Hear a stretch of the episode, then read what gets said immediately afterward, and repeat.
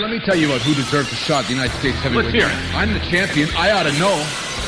You know, I've, I've been sizing up guys since I came to the WCW, and I think the one guy that stands out the most, the guy that I think has earned a title shot, El Dandy. I think you're a heck of a wrestler. You're a great technician in the ring, and you're a jam-up guy. Whoa. I don't see any Whoa. reason. Wait a minute. El Dandy has been wrestling in, in, in the cruiserweight division here. Please. He's a great wrestler. Great wrestler, but my goodness sakes, it's I 50 pounds who are different. you to, to, to doubt El Dandy? Because this guy's a serious professional. Well, let's talk about some serious How about, the, how about hypnosis? Let's get thrown. Psychosis? Psychosis? Whatever, whatever. He's a great wrestler. You know. Hello, and welcome to episode 247 of the WrassleCast. I'm your host, Don Delarente, and I'm joined by my special guest this week, none other from the Chill Conglomerate, from the Charm City. Y'all know who it is. It's Mo underscore Reese. What's going on, Reese? What's good, Don? Glad to be back. yeah, man, back for the second time. No, man, sometimes it's saying just back. Every time you have me on, this is a good time to be back.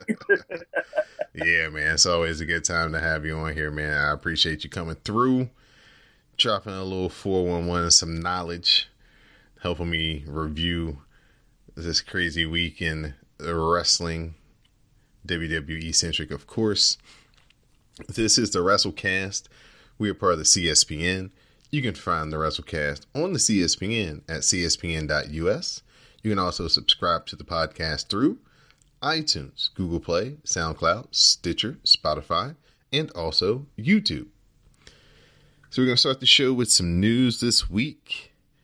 AEW and TNT, they announced the start date for their 2-hour live television show. It will debut Wednesday night, October 2nd, in the Capital One Center in Washington D.C. So I'm expecting Anwar Starwin and possibly Miss Didi Jonay to be in the building for this inaugural event. oh, it's gonna be real interesting. That's the kickoff. You kicking off in DC. Yeah. Ooh. Yeah, yeah. So you know it's gonna be all types of fireworks, and you know it's gonna be both barrels loaded that night. It's gonna be. It's gonna be something. Telling. The tentative name for the show is Wednesday Night Dynamite. That's what they have trademarked when they filed for all the trademarks when the company was being put in formation. Uh, if that is the case and we do stay with that name, we do have a poll currently running on the WrassleCast Twitter feed for the hashtag for the live tweets. We have the Dynamite Cast or the Black Dynamite Cast. So please vote. The poll will be up for about a week or so. So please vote so we can have a hashtag to start this thing off fresh with in October. Now to some not so good news. Our man, Jimmy Uso, he got caught slipping again. Got arrested for DUI. So the rumor is that he may be finally getting some intervention from the WWE. They may be stepping in and making him take a Alicia Fox type break, is how it's been written in some of the articles I've read. So, uh, you know, they deem it serious enough for them to step in. Hopefully, that does help Jimmy and uh, he can stop, you know, making these bad decisions and and understand how to control, you know, his drinking so he doesn't get put in these situations. But Maurice, your thoughts when you saw the information, especially coming off what we're about to talk about in about two minutes on Monday Night Raw, kind of what was your first assessment of man, Jimmy Uso out here again? Right. It was just like, dude, what are you like? What are you doing, man? Like, it's like you have ways you can you can um you don't have to drive home. You don't have to drive home drunk. You can call a Lyft, call an Uber, call a cab. You know what? It, hell, I don't even know if they have them in Florida, but if they have hacks down there, that's like the illegal, um, that's like the illegal little cab people that you just stand out in the corner and put your hand out and they come and pull you over and, and take you where you need to go. You know, there's ways you can get home and everything. And I find it interesting that you said that the WWE they talking about him going away for a while, and the WWE put out that statement. Jonathan Fatu is responsible for his own personal actions. You know that you know blanket statement that they always say when something like that happens with one of their stars. You know.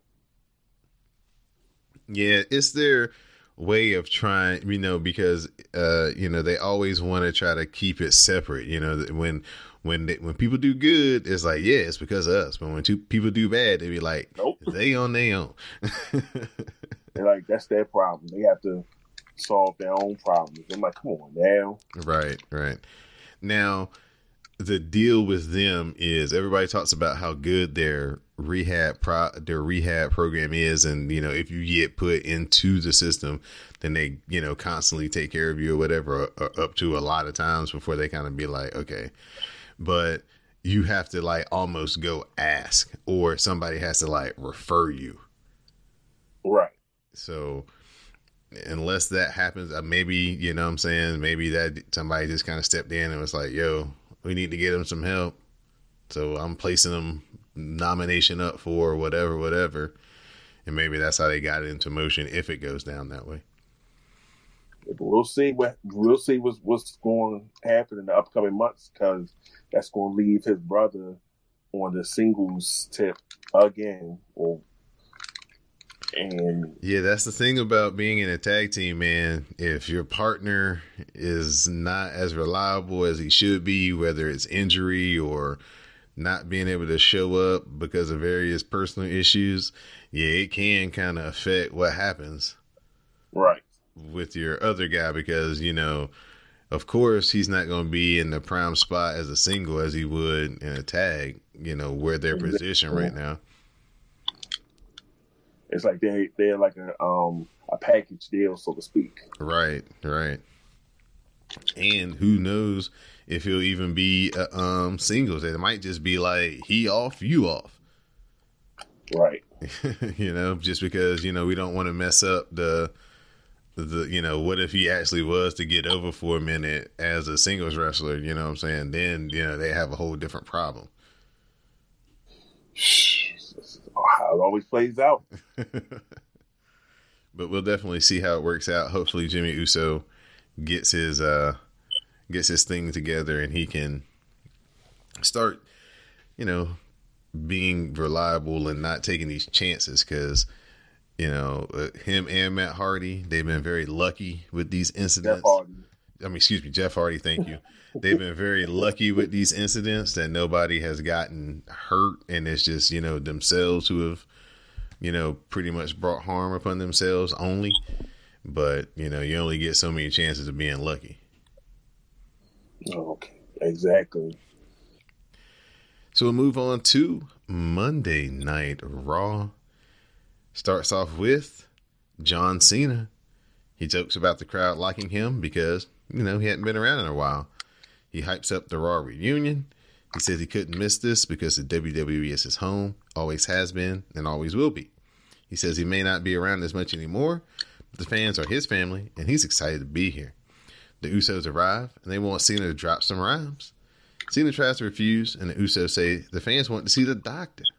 The doctor of thuganomics, not the guy that left them for the movie business. Cena busts on them for being arrested and looking like their mugshots. How ironic and for Right. foreshadowing. And of course, the Usos they they dig it. Cena tries to finally leave, and that's when Rikishi comes out. Rikishi refuses John Cena to leave. He says you can't be trying to get up out of here all so fast and furious without busting a move. So right when they get ready to start into the dance routine, the revival interrupt the dance routine, and they are joined by D-Von Dudley. Jimmy Hart and Hulk Hogan, in backstage hyping up all the guests, and Hogan teases that he wants a fight. The Love like Booker T. right now, we're joined by the Rawcast broadcast journalist, Magnum Prime. What's going on, G? What's up? I absolutely refuse to let Metro Atlanta traffic hold me down. So we have the Usos and the Revival non-title match. Bodies fly to the floor. D-Von and Rikishi they come face to face on the floor. Dawson's talking some trash to Rikishi, and when he turns around, Jey super kicks him.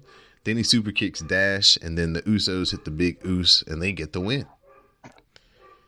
The Usos and the Revival could wrestle pretty much every other week on Raw. I'd be down for it. DQ, count out, uh, brawl to the back, you know, whatever they want, however they wanted to end it, I'd be fine with it. Alicia Fox is back. I guess she's a legend because she's talking with Dana Brooke and Kaitlyn, and then Torrie Wilson arrives. Santino is also here, and he breaks out the Cobra. Drew McIntyre walks up. he just looks at them and he's like, huh, legends. Uh, I was surprised to see Alicia Fox. It was good to see Alicia Fox. I did not recognize who Kaitlyn was. Nobody did. Oh, for real? I was the only person to do that. Dang. I saw it too. I was like, that's and everybody's like, who's that girl? I'm like, that's Kaitlyn. Y'all know how Kaitlyn look now? And Well, I, I just I saw mean, her I- a few months ago. well, I, I think a few months ago we, uh, well, I would say a lot of people saw a lot more of her Oh, uh, a few months ago, Okay. unfortunately. But yeah, Lord. So Charly talks with Truth and Carmella. Truth talks about defending the title at Comic Con against the Hurricane and Drake Maverick. Drake's wife arrives and says that Truth has ruined her marriage and Drake's life, and that distraction allows Drake to roll up R-Truth to win the 24 7 title. Good heel tactics here by Drake and his wife. Looks like she's finally on board with this title. Um, if you saw on Twitter, he posted a missing sign for the 24 7 title with Renee in a small box with the heading also missing. You know, yeah, oh, Dot, dot, dot. by the way, you know, oh, yeah, it's this thing called my wife. Yeah, she's gone too. But the main thing is this title. so after the in the aftermath of R-Truth losing the title, the Godfather arrives, and him and Charly get their dance on. Charly was definitely with the shits with that. Yeah, yeah. I, I, I thought the Godfather was coming out to the ring. I thought she was going to be a part of the train. Drew McIntyre, Cedric Alexander. Drew attacks Alexander on the floor, but he gets posted, and Alexander follows with a penalty kick and then a moonsault. Drew tosses Cedric into the apron and pummels him with strikes. Drew slams Cedric into the barricade, and he gets the inverted Alabama slam onto the apron. And we have a no contest because Cedric Alexander can't continue. Always trying to keep the black man down. This 50-50 booking does nothing for anybody who doesn't who isn't six foot five and doesn't weigh 265 pounds. So business as usual. exactly. Like, man, you screwed it up from the beginning, then you got it right the next week, only to, you know, not double down on it the following week. Then you make then you let Drew maybe have Cedric Alexander wrestle somebody else the next week after he's beaten Drew twice, and then have Drew come interrupt his match when he's about to win and beat somebody, whoever you want it to be. And then that's how you get things like on a more even tone. But they don't book things like that. Drake is running away when he runs into the boogeyman. So he gets startled and he runs into Pat Patterson. Drake falls down. That allows Pat Patterson to put the boots to him. And he steps on Drake Maverick. And Pat Patterson is your new 24 7 champion. The funniest line was when Michael Cole was like, Hey, it's just like Rio de Janeiro. the Viking Raiders versus Hawkins and Ryder. Squash match. The Viking Raiders, they work some double teams. They hit a suicide dive, hit the Thor's hammer, and the Viking Raiders get the win. Now, G Money, Hawkins and Ryder were your actual tag team champions, like at WrestleMania. Once upon a time. Ran the stage of them all. I don't I don't know Right. I don't know about this company at times. It's like they Hey. didn't, they didn't even have like at least the B team had like three months of people kind of feeling it and digging it and getting behind them, and then they won the titles. They just came out of nowhere. Yeah, but the division was pretty it was pretty slim at that point. So, you know, It's still you pretty. could have It's still pretty slim. it's it's better now. Uh it's better now, but yeah. I mean, they just don't place a value on that division, unfortunately. You're right. Uh, you know, but maybe that will change with I don't know, a miracle. But That's why the AEW show that featured a 30 minute tag team match for a main event was like, "Ugh, I can't even remember the last time I saw a tag team match main event uh big show. Right. And it wasn't even for Yeah. no belts or anything. It was just a straight up tag team match. The Kanellises meet with Eve Torres and Eric Bischoff as Maria continues to just bury Mike. And then that's when Ron Simmons appears, grabs Jimmy Hart's microphone, and just goes, Damn.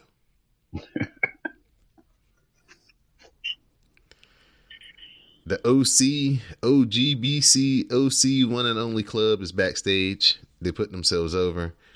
They said they're going by the OC now, so they're the only club that matters. AJ Styles promises to send Seth Rollins a message tonight. We go back to the back. Brisco has apparently just beaten Pat Patterson for the 24 7 championship. He's celebrating his win, leaving the locker room, and he runs into Kelly Kelly, who gives him a hug, then a low blow, and then Kelly Kelly pins Brisco to win the 24 7 title. And those we messed up. We'll never know how um, Pat Patterson lost the twenty four seven title.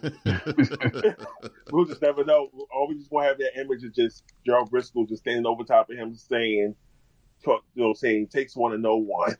yeah, after he called him, after Pat Patterson was like, "You're supposed to be my friend. He doesn't but a stooge." Samoa Joe comes to the ring. He's got that hot mic in his hand. He introduces himself and he says he's here to point out an atrocity.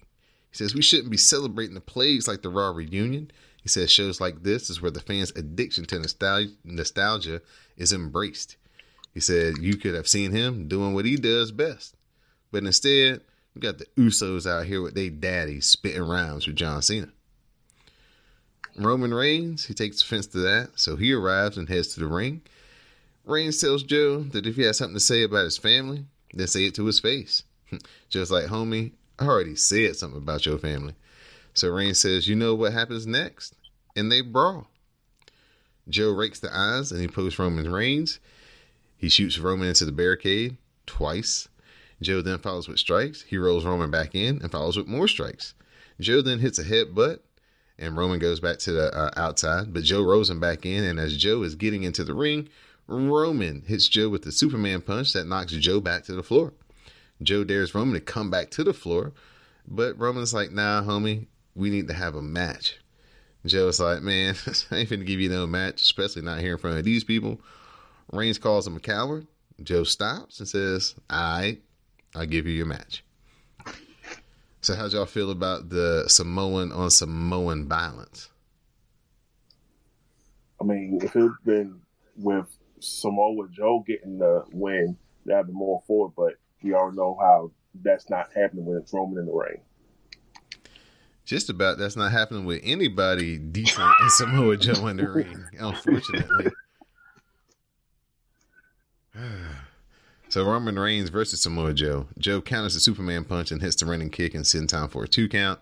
The Coquina cuts five lows, but Reigns dumps Samoa Joe and then hits the spear for the win. They're gonna try to. They're trying to turn him into Dolph Ziggler. They're gonna beat him so many times that nobody's gonna care.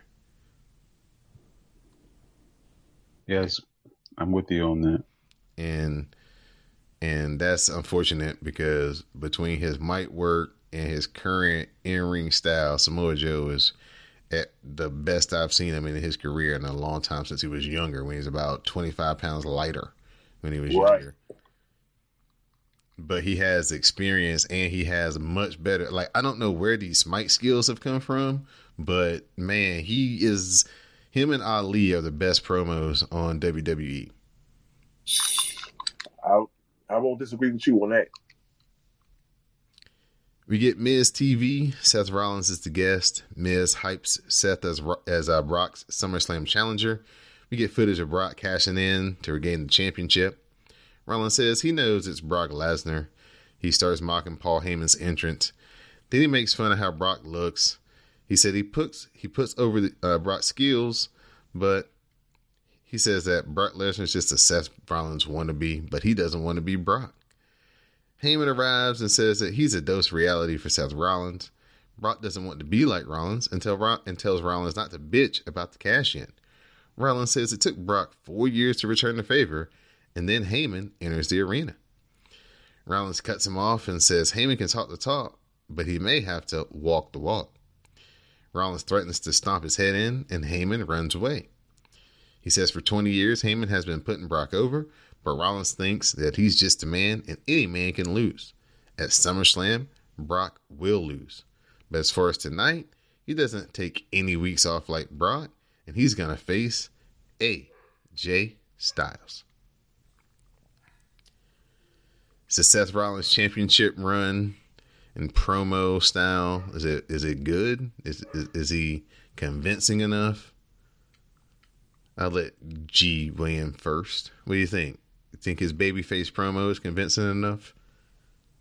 Uh, it's wearing a little bit thin with me uh, at this point, but I understand how they're trying to to utilize him right now because they, they kind of back themselves into a corner Mm-hmm.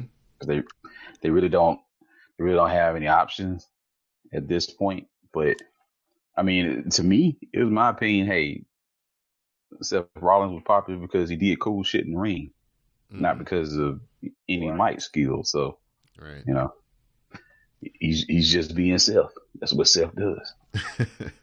Mo underscore Reese, I asked you the same question, man. Are you convinced by this babyface promo, or do you think he needs to try to just spice it up a little bit? I mean, you ready to try something different, you know, because it's, it's just not connecting. You know, just see a lot of people saying his promo skills is just not on that babyface level it should it should it should be on. But we'll see what happens down the road. Sami Zayn, he's in the back. We've got a party where the legends are gathered. So he's interrupting that as Charly's trying to interview some of the legends. Sami says he wants them to go home, and that's when Rey Mysterio comes up to defend all the legends. So they start to argue back and forth, and that's when Kurt Angle arrives and proposes that they settle it in the ring. We shift to Kelly Kelly. She's backstage showing off the new 24 7 title that she just won, and she's meeting with Candice Michelle, and then we see Naomi and Melina. Melina's like, Oh man, Naomi, I'm so glad I finally went and got my license. And Kelly Kelly's like, What kind of license? and that's when uh, Candice Michelle rolls up Kelly Kelly. Melina's a referee. They get the three count. And now Candice Michelle is your 24 7 champion. So Candice Michelle does the Candice Michelle Go Daddy dance. And then that's when Medusa strikes. She runs up behind Candice. She chokes her out. She wins the title. And she tells the girls that somebody better come beat her quick because she's not going to be the champion for long. There's a lot going on in this segment. From whole lot. from Candice Michelle taking us back to the Super Bowl with the GoDaddy.com twirl to Naomi meeting her like er, in ring idol Melina to Medusa coming out here and choking people out. Phew. Good stuff, man. That's actually one of the better segments on the show. Rey Mysterio, he faced off against Sami Zayn. Sami Zayn bails before the 619 can connect. Sami teases leaving, and that's when RVD arrives. Sergeant Slaughter comes down. So does the Hurricane, and finally Kurt Angle. So Sami Zayn has no choice but to head back into the ring. That's when Rey hits him with the hurricanrana, the 619, and a Frog Splash, and a Rey Mysterio is your winner. Man, Sami Zayn was so cool about a month ago.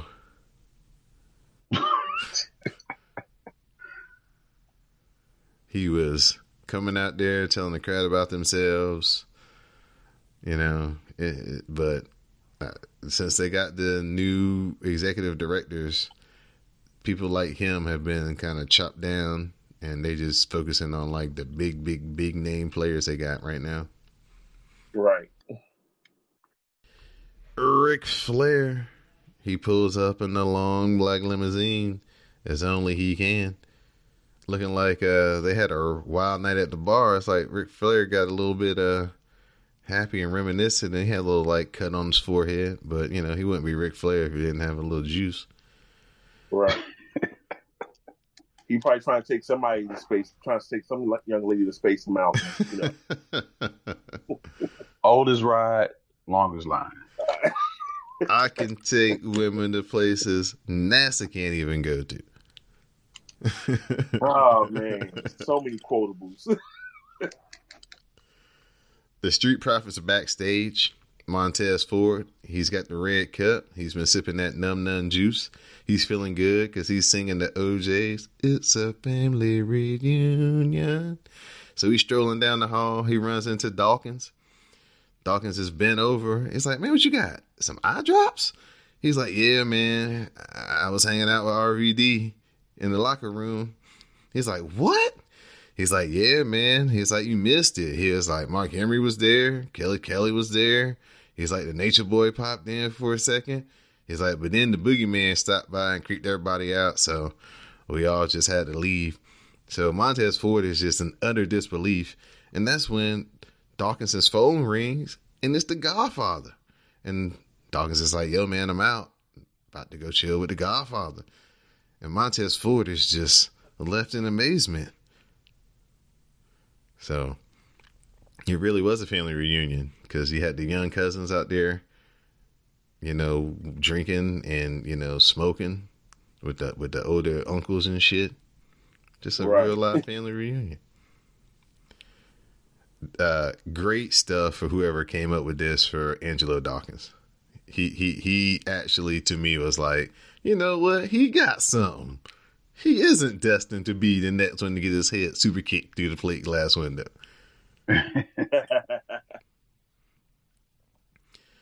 Medusa arrives to the announced uh, position. She's got a trash can. You know what time it is. She's getting ready to throw the 24 7 championship into the trash can. That's when the million dollar man, Ted DiBiase, he arrives to stop her because everybody's got a price for the million dollar man. He offers to buy the championship from her and he makes the transaction. So Ted DiBiase is now your 24 7 champion. AJ Styles versus Seth Rollins. Styles and Rollins brawl, with Styles taking control until Rollins hits the sling blade. The blockbuster follows and the springboard knee connects. Rollins hits a super kick, looks for the blackout, but the OC hits the ring with DX in tow as well because DX came out to have uh, Seth Rollins back once the Anderson and Gallows started nosing around in the match a little bit. So they all brawl, and the OC they get sent back into the outside. So the OC they all grab chairs, but that's when the Road Dog, X Pac, Hall and Nash arrive. Road Dog says that they are the OGs, that they the clique. He tells them to go get the stepping, and the OC leaves. And Seth Rollins gets to give the go home line of, if you're not down with that, we got two words for you. Unfortunately, the man who was supposed to benefit from this little interaction did not get a chance to. This was supposed to be a Ricochet spot, according to all reports. But unfortunately, he's dealing with an elbow infection and so he had to miss Monday Night Raw and thus miss getting the rub off of DX and the NWO or the Clique, as you want to call it. So at this point, we've had like hmm D-Von or Kishi, all these guys from DX. So that's like seven people, seven guys. No physicality from any of them. They're just like waving to people like a parade. Hey, we're here. Play our music. Dun, dun, dun, Only thing they're missing are those little um, things they had at WrestleMania 3 for from to come out on. Drake beats up t- uh, Ted DiBiase in his limo. He wins back the 24 7 championship. And that's when all the jobbers through the locker room chase him away from his wife from leaving the arena. Mick Foley is out. Course, he gets a cheap pop from the Tampa crowd. That's when Drake Maverick runs through the ring and the jobbers chase him. Foley vows to win that title later tonight, and he puts over his history on Monday Night Raw. He shares his favorite moment, which was, of course, him winning the championship. Bray Wyatt then arrives as the Fiend, and he lays out Foley with the mandible claw. This was the only physicality by a legend in this whole evening. It was well done. Bray Wyatt is a creepy bastard. Mankind was a creepy bastard. It's 20 years later, and they passed down the mandible claw. He's gonna pass you the torch, son. Gee, how do you feel about the Fiend? How they've debuted him, and how they've also kept the Firefly Funhouse as a part of this thing too. So it's kind of like two sets of Bray Wyatt. Yeah, I, I think it's been pretty good so far. Um, I think it's a it's a great way to kind of stave off the the boredom of you know just dealing with just one persona. So I, I think it was a good move. It's time for a moment of bliss. Nikki is out with Alexa. Alexa says, We need a moment of bliss after what just happened to Mick Foley. She brings out Becky Lynch. Alexa asks Becky about facing Natalya at SummerSlam, and that's when Natalya arrives. Natalya says if Becky has something to say, she can say it to her face. We see footage of last week's promo. Natalya talks about Becky's lack of friendship after 14 years. Becky says Natalya tried to undercut her by training Ronda Rousey, but she took Ronda Rousey's scalp at WrestleMania. So they begin to brawl. The referees eventually separate them. I like this so far. The promos have been really good. Natalya seems like she's, you know, stepping up to her championship moment pretty well. So I'm really excited to see uh, how this match plays out. I think it might be one of the sleepers going into this year's SummerSlam. Uh, thoughts from uh, either one of you guys on, on how this match is building up and just what you expect to see out of the pay per view? I'm definitely ready to see how this match plays out. I mean, if you look like looking at com- like competitors for um, Becky Lynch, Natalya would be like one of the strongest ones that she's had in recent months. I mean, because Lacey Evans couldn't get that woman's right over for any reason at all, and we haven't even seen her ever since she ran away from the um, ever since she ran away from um the tag team match she been missing. Jake Maverick might need to have to change up his posters. G, your thoughts on uh, Natalya Becky SummerSlam? Um, you know, just how they're building it and and how do you feel they're what the track that they're on so far? Yeah, I think the build has been good. Um, I'm I'm gonna be upbeat about it. I mean, what I remember, I Natalya has had like the best track record when it comes to the pay per views. So, you know, I'm, I'm, I'm going to be kind, I'm to be nice, and I'll just say we'll see what happens. All right. Drake Maverick tries to escape, but R-Truth and Carmella are there to pin him. Uh, Truth is uh, about to walk. Excuse me, not Truth. Drake Maverick is about to get in the limo where Renee Michelle is, and that's when R-Truth comes up, tries to roll him up. Renee Michelle is holding his hands. She's inside the limo. Carmella kicks the hands free. We get R-Truth with the win. R-Truth then hops in the limo. the limo takes off. So now Drake has lost his title and his wife. Mm-mm-mm. He was like, take off. And next thing you know, the limo taking off, and they all, they both gone. I'm like, oh my oh lord, took the man wife. uh, Braun Strowman versus local competitor. Uh, Braun Strowman demolishes this dude, hits him with a choke slam, gets the win. Then we have a toast to Monday Night Raw. Ric Flair comes out on the stage, and then the whole locker room empties out behind him. Then uh, Hulk Hogan comes out and says, you know, he wants to tell us something, brother. It's a great night to be here with all of his friends and Hulkamaniac. He puts over Tampa and he thanks the fans. And that's when Stone Cold Steve Austin arrives. Look at all the people over on that stage. Every single person over there has either bled, sweat, cried, tears, hell damn near crapped himself, pissed himself, riding up and down the road. Hell, that's my damn family. All these guys holding these cameras, pulling them cables, setting up the ring, driving the trucks. It's all family. And I sit here and look at you guys. Y'all are family. And give me this camera right here. Everybody around the damn world that's watching this show right now, guess what? Y'all are part of the WWE family. So I'm thankful that I got a chance to come out here and celebrate this illustrious reunion.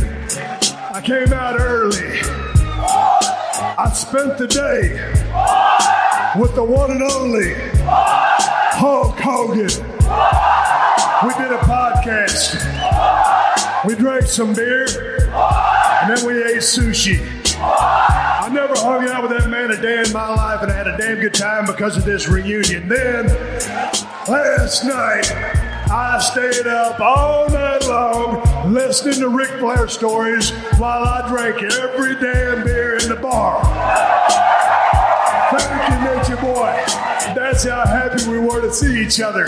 Went down, Mark Henry was down there, Boogeyman was down there, Godfather was down there. We kept it going.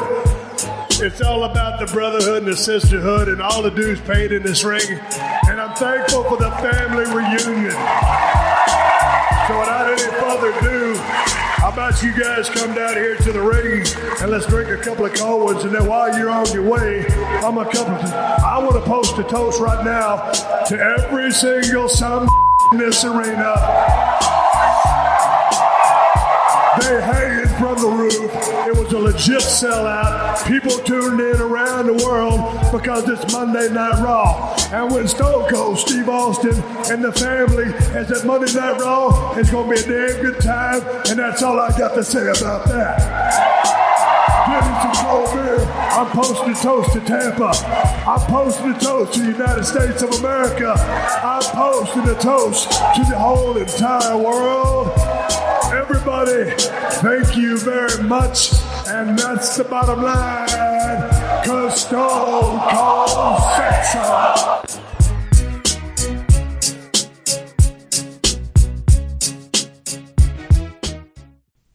And that's how your Monday Night Raw ended. Afterwards, I don't know if y'all saw it on Twitter. They had uh, like the rings all cleared out. There's nobody in the ring now. It's just like Stone Cold holding two beers in his hands, just running the ropes, drunk as shit. yes, I saw it. oh man. Stone Cold Steve Austin is still the standard, man. He is. Nobody can get the people on their feet like that dude can. And all he did was come out there and talk. He didn't even stun nobody. Nope. If he would have stunned somebody, that it really would have been off the chart. We're getting to the point now where all of our legends are creating diminishing returns because they got like a three, three million people watched it, which is really good for them now because like usually about 2.5 million people watch it. in Raw 25, it was uh they had four and a half million people watch that. So Right. And the legends didn't do anything. They didn't do anything to really help any of the new peoples. It's like you know they they didn't. Nobody except for Mick Foley.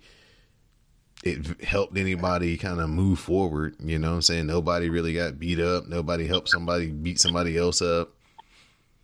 I, you know, Well, I think it was. I think it was because they said that it was a lot of them were um like what medically cleared. So I guess they just was just basically just have them doing backstage segments and things like that. Then it's getting time to where we got to start reevaluating the crop of legends Well, they start ro- right. rolling out. Then, because I mean, if you like got a certain legends, you can just leave at home. Right. If you got a whole locker room full of people who can't get out here and help the new kids in some form or fashion, then what really good are they? but hey, at the same point, uh, which legends are still alive? Ooh. Yeah. Yeah. And like from that, let's say Austin retired in 2004. So let's say 2005 through like 2010, like those five years right there, who's really a legend that's not wrestling anymore? Mm. Man, you done open up a can of worms with that one. That's a real can of worms with that one. Maybe like Edge and Christian. I, oh, I won't say Christian. No, no, no. I said Edge. Okay. I, I, Come on, why I why can't, we- I can't throw Christian, Christian up in there. Can't do it, man. Can't do, we got tears now. Okay, like everybody can't be Barry Bonds or Babe Ruth. You know, somebody got to be. somebody got to be Harold Banks. It's just gonna work out. Wow, that's a that's an analogy.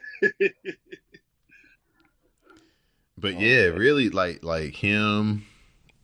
I bet But it's, hold up, you just know, uh, Christian even took a shot at Edge. You know, they said that you know he was he was Christian was like I'm there, I'm here, and he's not. You know, so he even took a shot at him. So it was like, well, I don't know, man, but yeah, that I mean that's the that's the that's the problem right now is that it was such a dry period after the initial fall of the Attitude Era, after Austin and Rock, you know, started being less of the factors. Kurt Angle is in that mix, but there's still, you know, he would be a legend for that time. Brock, if he would retire, would be a legend from that time. Big Show, I'd say, is a legend in that time, but it's not a lot. yeah, Big Show, Kane, um, Undertaker. But he, I mean, he's still around though. Yeah, Technically, yeah, yeah. You know, what Yeah. I mean, he's still uh, now. Besides Steve Austin, he, you know, there's there's three entrances that are in modern WWE that will never get old: Undertaker, Stone Cold, and Rock. And then Shawn Michaels is probably the next one right behind that one. Mm. You saw how Big E and, and Xavier Woods was acting.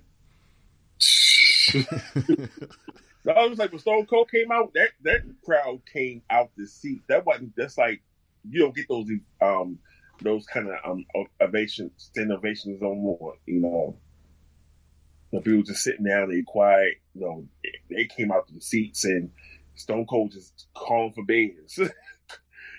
you already know what it's gonna be, so it's like you don't like you don't have to like back in the day when he used to come out for like legendary things and whatnot he would stun somebody and that was in the crowd home. Now all he got to do is catch a few bands, open it up, you know, the mic, say some words. Like he was talking about the the whole he going back to listen to the Ric Flair stories, and then he saw Ron Simmons, and then he was talking about everybody else was down there. It was like you know, it would just be wild just to be sitting around there just listen to the stories they tell that you probably would never hear anywhere else. Right, right. Like he even started to talk about him and Gerald Brisco. He was like he was in the South Africa tour and he was doing something we probably weren't supposed to be doing. I was like, well, I said I would love to hear that story. Steve Austin, man, closed the closed the show, brought it home. Cle- clearly, the best segment of the show, hands down. He's still the legend, man. He's still the icon. He's the reason why most of us got into Monday Night Raw. I, I will attest to it myself. I really was a strong, strong Nitro guy. And to me, everybody has, I guess, a different point when they say the Attitude Era started. But for me and my viewing habits, the Attitude Era started the night Stone Cold Steve Austin drove up to Brian Pillman's house, whooped all his friends, and was knocking on the back door, breaking the glass, about to come in that bitch, and Brian Pillman caught the pistol, and that shit went to black. I was like, I was like, oh man, I gotta start watching Raw. right. I just remember watching. I remember Steve Austin. He started back when he was like Steve Williams, and then he had to change to Austin because they didn't want to get him confused with Doctor Death.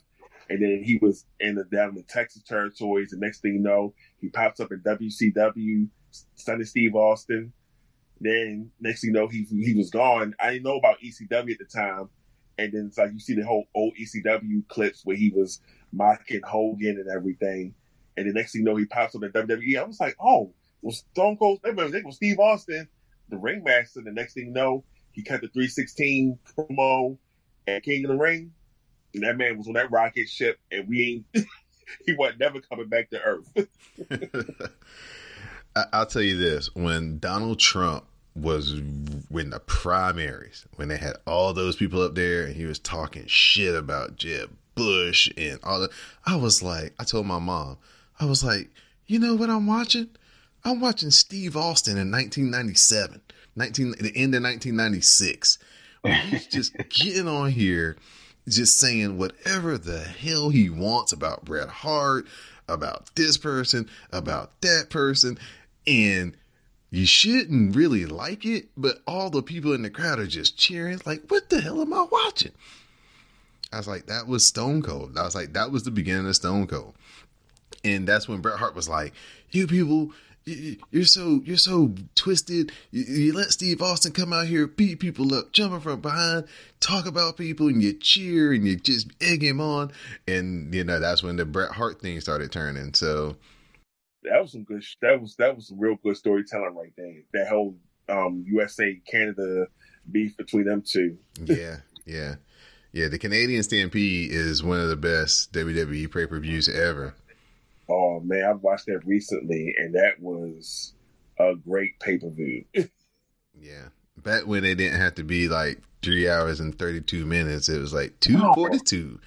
you can watch like you had to in your house, like you can have a good a pay per view like two hours span, and just not have to worry about you know filler matches and that like that. Everything was just just good. You know, you might have your little dull spots here and there, but everything for when I pay per view was good, and you packed it in. You didn't have to um over get that overkill with the talent and nothing like that. Right, right. So that was the Raw reunion. Mo, what was your grade on the episode as a whole, man? Out of five? Uh, I'd give it a three point five. Uh, depending on how I'm like close to a four.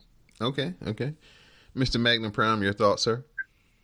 I'm I'm giving it a four. I mean, I'm I'm a sucker for nostalgia, so it, you, you know, I, I I realize most people weren't happy because it really didn't build towards anything down the road. But I mean, you, as you mentioned, you really don't have you know a lot of legends who are cleared to really do anything. So, I mean, I I was just happy to see him again. So you were that guy Samoa Joe was talking about.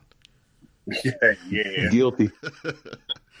yeah, I give it like a two, uh, three, two point five, three. That's kind of the way I was feeling about it.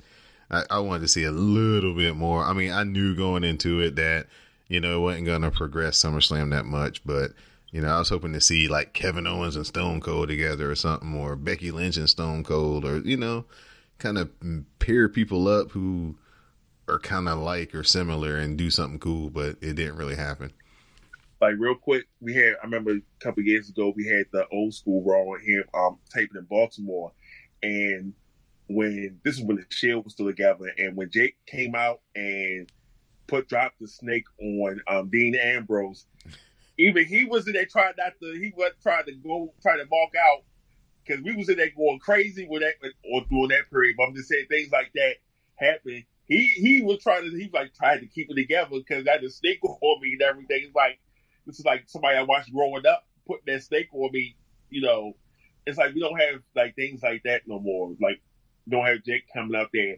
dropping a snake and just ah man. uh, that was just uh, the psychology man, that he brought. okay, let's just go. Time for some SmackDown talk. So Big E and Xavier they joined the commentary team. It was supposed to be Shawn Michaels, but they called an audible, so now Shawn Michaels will be on Miz TV. Shane McMahon arrives. Shane arrives. He gets a special announcement. He comments on the Raw reunion show and was glad Kevin Owens wasn't there. Shane claims Kevin was hiding on social media and he challenged Shane to a match at SummerSlam. Shane accepts the match and says that Kevin claimed that if he loses, he would quit WWE but we've heard that before just last year. So he rolled some footage where Kevin Owens lost a match. I think it was to Seth Rollins. And he got in the middle of the ring, sat down, and said that he was quitting WWE. Shane makes fun of Seth for quitting, and then and then he says it will happen again, and he wants it in writing this time. Kevin arrives and says that Shane is smart, and says last year was the lowest point of his career, but that isn't who he is today, and he knew Shane would accept the challenge because he likes the spotlight. Kevin won't quit because he will beat the living hell out of Shane. He's, he uh, heads to the ring, but Shane stops him and he books Kevin Owens against Roman Reigns for later tonight. Shane meets with Elias and Drew. They kiss his ass, and Shane makes Drew the special referee for Reigns versus Owens, and Elias the special guest timekeeper, and Shane will be the special ring announcer. How do you guys feel about Shane McMahon and Kevin Owens? SummerSlam. Kevin Owens loses. He's out of WWE. Man, yeah, going. I mean, where he gonna go? where he gonna go? NXT You know, UK. you know, I'm just saying that was a, if he was really leaving WWE, where's he gonna go? NXT Is UK. throw? That would actually be cool though if he, if he was forced to do that. Yeah. Uh, he's gonna throw um, Cody and them. Some I'm going to join your company. I don't know. They've been playing with sending people up and through NXT and main roster and stuff. You know what I'm saying? They might try something like, you know, if they could convince evolve. Yeah, yeah, there you go. oh yeah, If they could convince Vince that it would be a cool idea, then, you know, they could maybe play it that way. But if it happens, y'all heard it here first on the WrassleCast. True that. Shinsuke Nakamura versus Apollo Crews non-title match. Nakamura connects with a knee strike but runs into a pop-up slam, but Apollo Crews misses the standing shooting star press that allows Nakamura to hit the Kinshasa for the win. Nakamura beats down Apollo Crews after the match and hits the Kinshasa again on the floor. I loved how Woods and Xavier were putting over Apollo as best they could through the commentary talking about you know, how great of an athlete he was, how good of a wrestler he was, how he just hadn't had opportunities to really show what he could do and a chance to, you know, really showcase his talents. So that was cool. and that's the truth. Yeah. Mo underscore Rease's favorite couple, Mandy and Sonya, they're meeting backstage. Hold up, time out. No. Shout out to Jay to the Max. Our feature Raw or SmackDown Women's Champion Sonya Deville. You know you got to introduce her, right? So what he said and Mandy are backstage and they're getting Mandy informs them that she basically snitched on Kevin Owens to Shane McMahon. So now they're getting a match against the Iconics, and if they win that match, then of course they will earn a women's tag team title match. Remember when we thought the tag, the women's tag team titles were gonna be like real cool, and it was gonna foster some pretty good matches and allow more women to have more chances to wrestle on the shows? Yeah, none of that. Pepperidge happened. Farms, remember? Ancient mm-hmm. history. None of that shit is happening. We get a Mustafa Ali video package. He needs to rewrite his story to earn a WWE title shot. He got injured and he feels forgotten. But he says he will become the WWE champion because he holds the pen and he writes his own story. G, have you been watching uh the Road to All Out on YouTube, the Nah, AEW series? Uh, no, I haven't. Okay. Um, this is kind of like the way that they do their bills to their shows. They have like these real inner, but they're like three minutes long, four minutes long. These like interpersonal, um, kind of segments. Um, you need to watch the first two because Tully Blanchard is uh, now Shawn Spears' manager, and so Yeah. So he I did see that. yeah, so he rolls through, and then they have an interview with him on the second one. That's real good. But the way that they shoot that is very reminiscent of this Mustafa Ali video package, and I just feel like in 2019 that might be the way to go instead of trying to like like if they did one of these with Seth Rollins, where it was him doing all that cool shit in the ring, but he was narrating it and talking about, you know, I've been up against Brock Lesnar, da da da da da, and it wasn't necessarily him in the ring doing it, but the video playing and him doing it. I think it would make his promo much stronger, and you'd feel it a lot more in that regard. But that's Couldn't hurt. yeah, that's just an observation. Wouldn't hurt. All right, we get Miz TV. Miz uh, shows footage from Raw reunion, of course. Shawn Michaels is the guest. Woods and Big E they are going crazy on the announced desk, singing along the sexy boy. Miz welcomes him to the show. Shawn Michaels says he used to be the young guy jealous of the legends, but it's all family, and he had a blast last night. Shawn says that they inducted an honorary member into the clique last night in Seth Rollins, and it's been great to watch his journey. That's when Dollar Tree Shawn Michaels, I mean Dolph Ziggler arrives to insult Shawn Michaels and says if he ends up like him, put him out of his misery. Dolph says he used to idolize HBK, but Shawn Michaels ruined it by coming back every chance he got, just like last night. Dolph says Shawn Michaels broke his heart when he came back and was embarrassing. Michaels admits that yeah, it was embarrassing, but he uh, says what was more embarrassing is that you're working your whole career just to be a second-rate Shawn Michaels. Ziggler calls HBK the second-rate Shawn Michaels, noting that he ruined his legacy. Miz dares Ziggler to do something already and tells him to stop moaning and groaning. Miz dares him again to do something. Ziggler goes to hit Shawn Michaels. He ends up missing. He connects with the Miz. Ziggler then super kicks Shawn Michaels. Miz runs Ziggler off, and then he checks on HBK. Good payoff. Good set set up for the segment. Now I don't know, like I'm getting the Miz versus Dolph Ziggler, but I don't know if they can flip it in two weeks to make the Miz like pass off his match and give it to Shawn Michaels. How y'all feel? Y'all feel y'all like y'all like to watch Shawn Michaels against Dolph Ziggler? Mm, Spider Man meme. right. What's the guy put some time travel? Pretty much. He the time the time stone, something like that. I mean, he had he had he had one of the, the best wrestling endings ever as far as a career. He he really kind of sold it out for a couple pieces of silver. Uh, Right. Well, I think a lot of pieces of silver. You know, uh, respect to that. But I mean, like right now, Stone Cold probably got the the best ending right now. If he never gets back in the ring, Oh, he's not coming back. yeah, I just yeah. I hope not.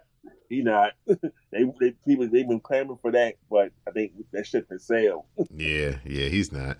He, he he's got too much. uh His neck is too bad, and his you know he's got a neck that's only getting worse. you know, with time. So Charlotte, she's facing Ember Moon.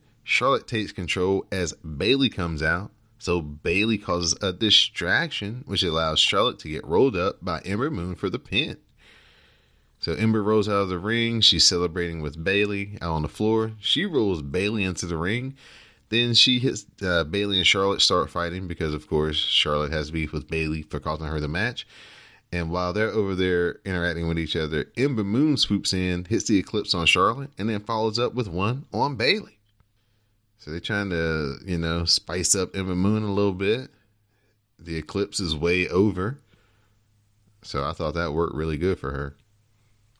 They probably need to do something with her because she's just been floating in the background, and she needed something. And I'm glad that she actually pulled it off. Yeah, this just tells you how many people they got on this roster.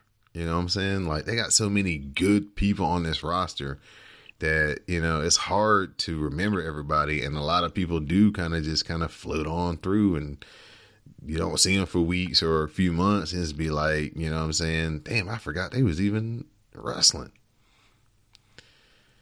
Kofi Kingston comes out. He's going to give us who he wants to face at SummerSlam.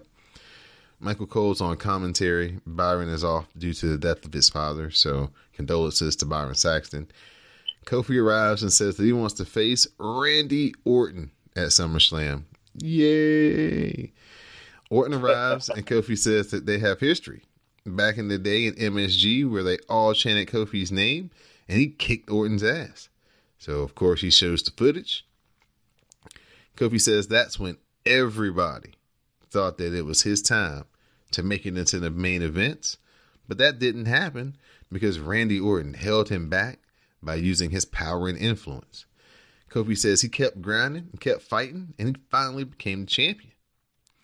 Orton was like, Yeah, Kofi, I did hold you back because you weren't ready. He said he did him a favor. He wasn't ready then, and he says he isn't ready now. Orton says he's been on top for 18 years, and he only had to be Randy Orton. He didn't have to have a fake accent or throw pancakes. Orton says he just wins in main events, pay per views. Orton adds that Kofi only got his shot due to him because he injured Ali. He says Kofi doesn't deserve the title and he will take it from him when he wants. Orton accepts the SummerSlam match and he promises to end Kofi's fairy tale. Now, I know on this podcast, we don't really rock with Randy Orton, but god damn, that was a fire ass promo. I'm not going. I'm not going to disagree. I mean, from both parts, Kofi held his own too. But man, Randy, like I, the, I, the whole time I'm watching it, going, I don't like this dude, but damn, this is a good ass promo. So, Mo, finally got here. You told me I needed to have That's some what I was trying to patience. tell you the whole time. You told me I needed to have some patience. You wanted you wanted to pull that trigger so bad, and I'm like, you gotta have the throwaway story with Samoa Joe. They gonna give you Orton and Kofi as SummerSlam because of the history behind it. And then when they started playing out, I'm like, now I said, Don can be happy. He can get his story. and I'm like, this is I'm like, this is like something that you can just throw put on and extreme rules and stuff like that. Like, no, you need to let this build. This is some this is SummerSlam. This is a match that you need to have like for fans who've been watching for the past 10, 15 years who remember the storyline. Everybody's like, well, this is what we need to see. We need to see Kofi, you know, ex, um, you know, get rid of this demon out of his closet and everything. I'm really excited about the build. I'm glad that they used the the old footage. You know, I'm saying I'm glad they had a video package ready and set. I'm glad Kofi, you know, went straight there and was like, "Yo, you know, what I'm saying I ain't gonna pull no punches." Randy Orton was the one who held me back. So I think they're on off to a great start, and uh, hopefully the match delivers. I, I don't know what the match will be like. I know they used to have some real good chemistry, but it's been a while since they wrestled each other, so it'll be interesting to see how that looks. G, let me get your opinion on on this match. Uh, if thi- if Kofi does come out the winner, I think personally this solidifies him as a strong champion. But what are your thoughts about it? Well, I mean, it, it's definitely somebody who you would consider, you know, uh, I, I, I think it's fair to say a, a legend for his his era. I mean, I, I mean, I think it would, but I mean, to me, I'm gonna be honest. I think for him to to really ascend to another level, he's got to take out Reigns. Just for what that guy has represented to the to Vince Mm-hmm. over the past couple of years, to me, I'd be like, okay, you really, you you really believe in this guy, although he he obviously has earned his place in the company for all these years. But if if he were to be put over on, on Roman, yeah, for me, I'm like, okay, this is legit. All right. Now, if that is our um, Survivor Series championship match, you heard it here first, folks. Matchmaker Greg booking it, booking the territory four months in advance, six months in advance. Got it for free. Kofi Kingston versus Samoa Joe. Orton stays at ringside for the match. Joe grounds to action. Kofi fights to his feet, lays in chops and a dropkick. The clothesline and the boom drop follow. The um, boom drop followed Then we get trouble in paradise, but that gets stopped by Samoa Joe, and then Randy Orton attacks for the DQ. Orton RKO Samoa Joe, but he gets caught with the trouble in paradise by Kofi. I like this. I still don't like Samoa Joe getting fucking beaten to powder though, but it, you know he's a setup man right now, and he plays his role very very well. Finn Balor's out. Kayla's in the ring. They're having an interview. Finn's had a rough couple of weeks. He's lost the IC title. He's got attacked by the Fiend. We see the footage. Balor doesn't know what's going on in Bray's mind with the puppets, the attack on Mick Foley last night. He can't explain any of it. He says Bray is more twisted than ever, but he won't back down, and he wants to have a match with Bray Wyatt at SummerSlam. Bray Wyatt appears on the screen as himself in the Firefly Funhouse and says Balor is brave and inspiring. He and the puppets are fans, but not the Fiend. The Fiend is accepting the SummerSlam challenge, and then the Fiend appears, doing the, you know, let me in, let me in. This was one of the things that I thought got kind of reset after it was announced that Heyman and Bischoff were taking over because the Firefly Funhouse segments kind of stopped. They did they weren't even having the little characters pop up in you know backstage and stuff. So it seems like they kind of like reset this too.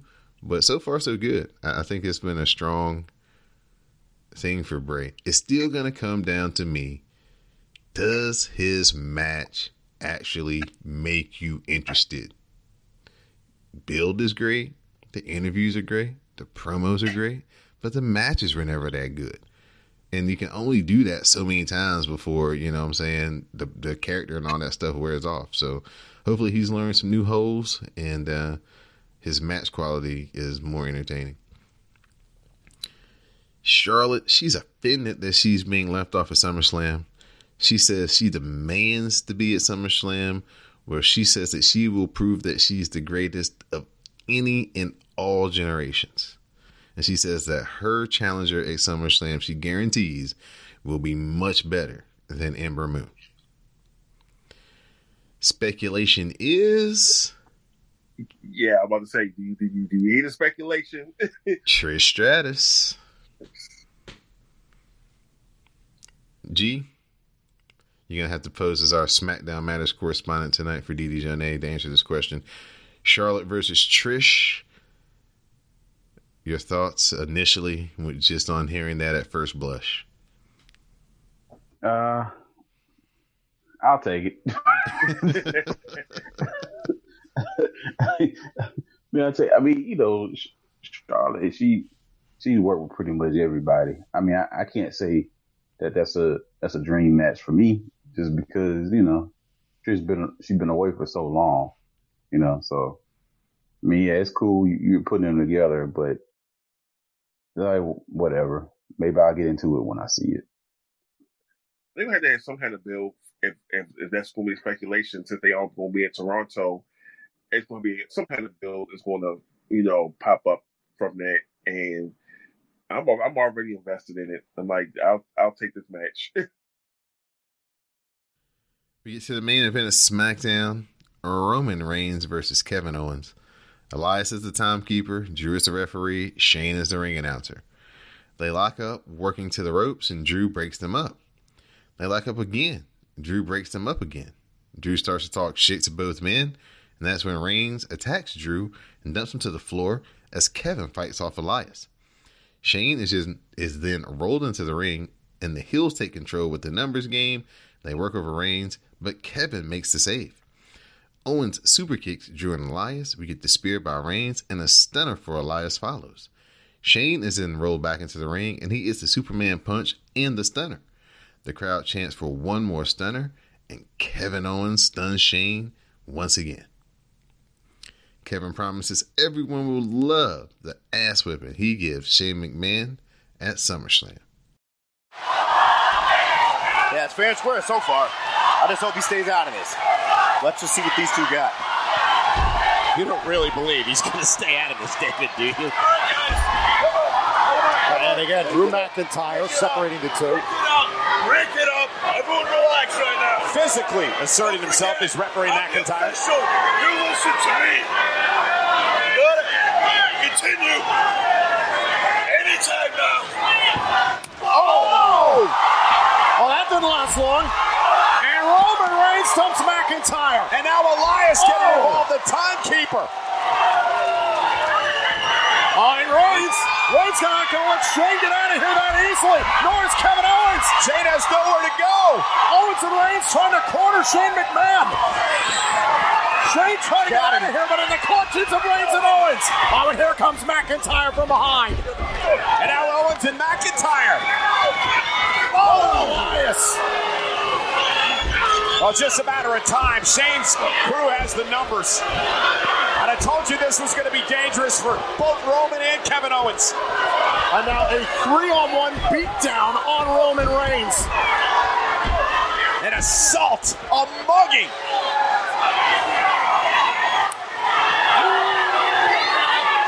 Uh-oh. Oh, Kevin Owens. Oh, Owens sent Shane into the barricade.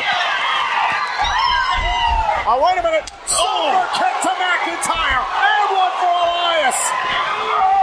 Spear. And a stunner for Elias.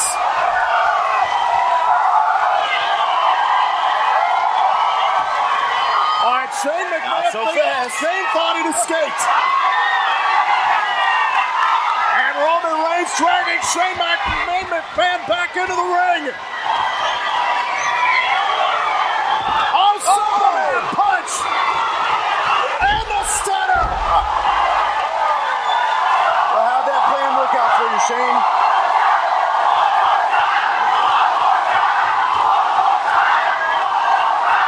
I think Stone Cold would have of a second stunner.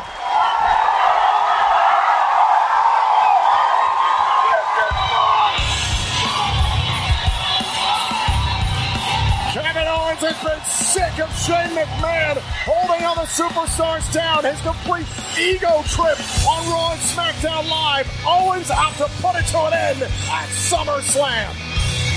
Yeah, he had a great plan, but it completely backfired. Hey Cole, something tells me that Roman Reigns is going to be rooting for Kevin Owens come SummerSlam. And that is how your SmackDown Matters ended. It's weird watching Roman out there being second fiddle to somebody, and it's not Seth or Dean. I had key thought um, Kevin was going to give him a um, stutter. I was Nah, waiting. nah, if he would have did that, oh I was waiting. I probably would have flipped for that one. yeah, yeah. Now that would have been something that really moved the got dog on plates right there. right. Wow, So I didn't even. definitely would have with that one. yeah, I did. I didn't even think. You know, I wasn't even thinking like that. But now that you just say kept that, looking at him. I'm just like, you going to stun him? But then they, they just went off the air, and I was like, okay, all right. Yeah, so that's that was SmackDown for this week.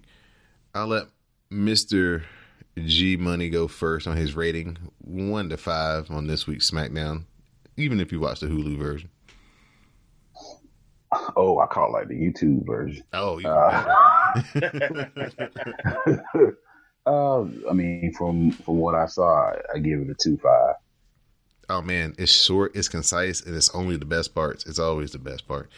Uh, Mo to the underscore Reese, you was in a live tweet with us. What'd you think about this whole show in its entirety?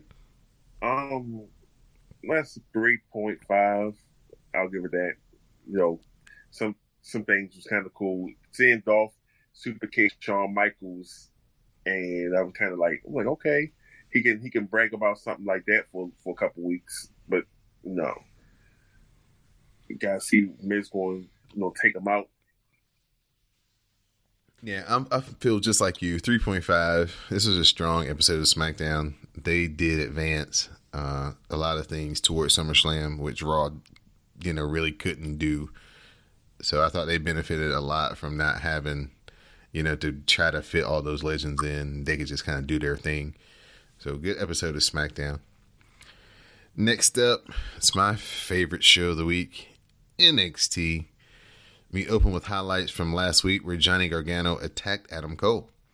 We also see Steven Regal make the match for TakeOver Toronto, where it's going to be Cole versus Gargano 3. The match will be two out of three falls. But there's a twist. Gargano gets to pick a stipulation, and Cole gets to pick a stipulation. And if the match happens to go to a third fall, Regal gets to pick the final stipulation. So three stages of hell, basically. That's a good twist on, you know, something that we've seen a lot of lately. Yeah. But with them, they'll, they'll pull it off and it'll be something, you know, wonderful. Oh, you know it's to be great. uh, Jordan Myles versus Angel Garza. This is the NXT Breakout Tournament semifinal match. Myles flies into a drop kick and Garza covers for a two count. Garza gets tripped up, kick, and then we get some kicks by Myles. Myles hits a clothesline and a German suplex for the win. Uh, can I reiterate again? I do not like this version of ACH.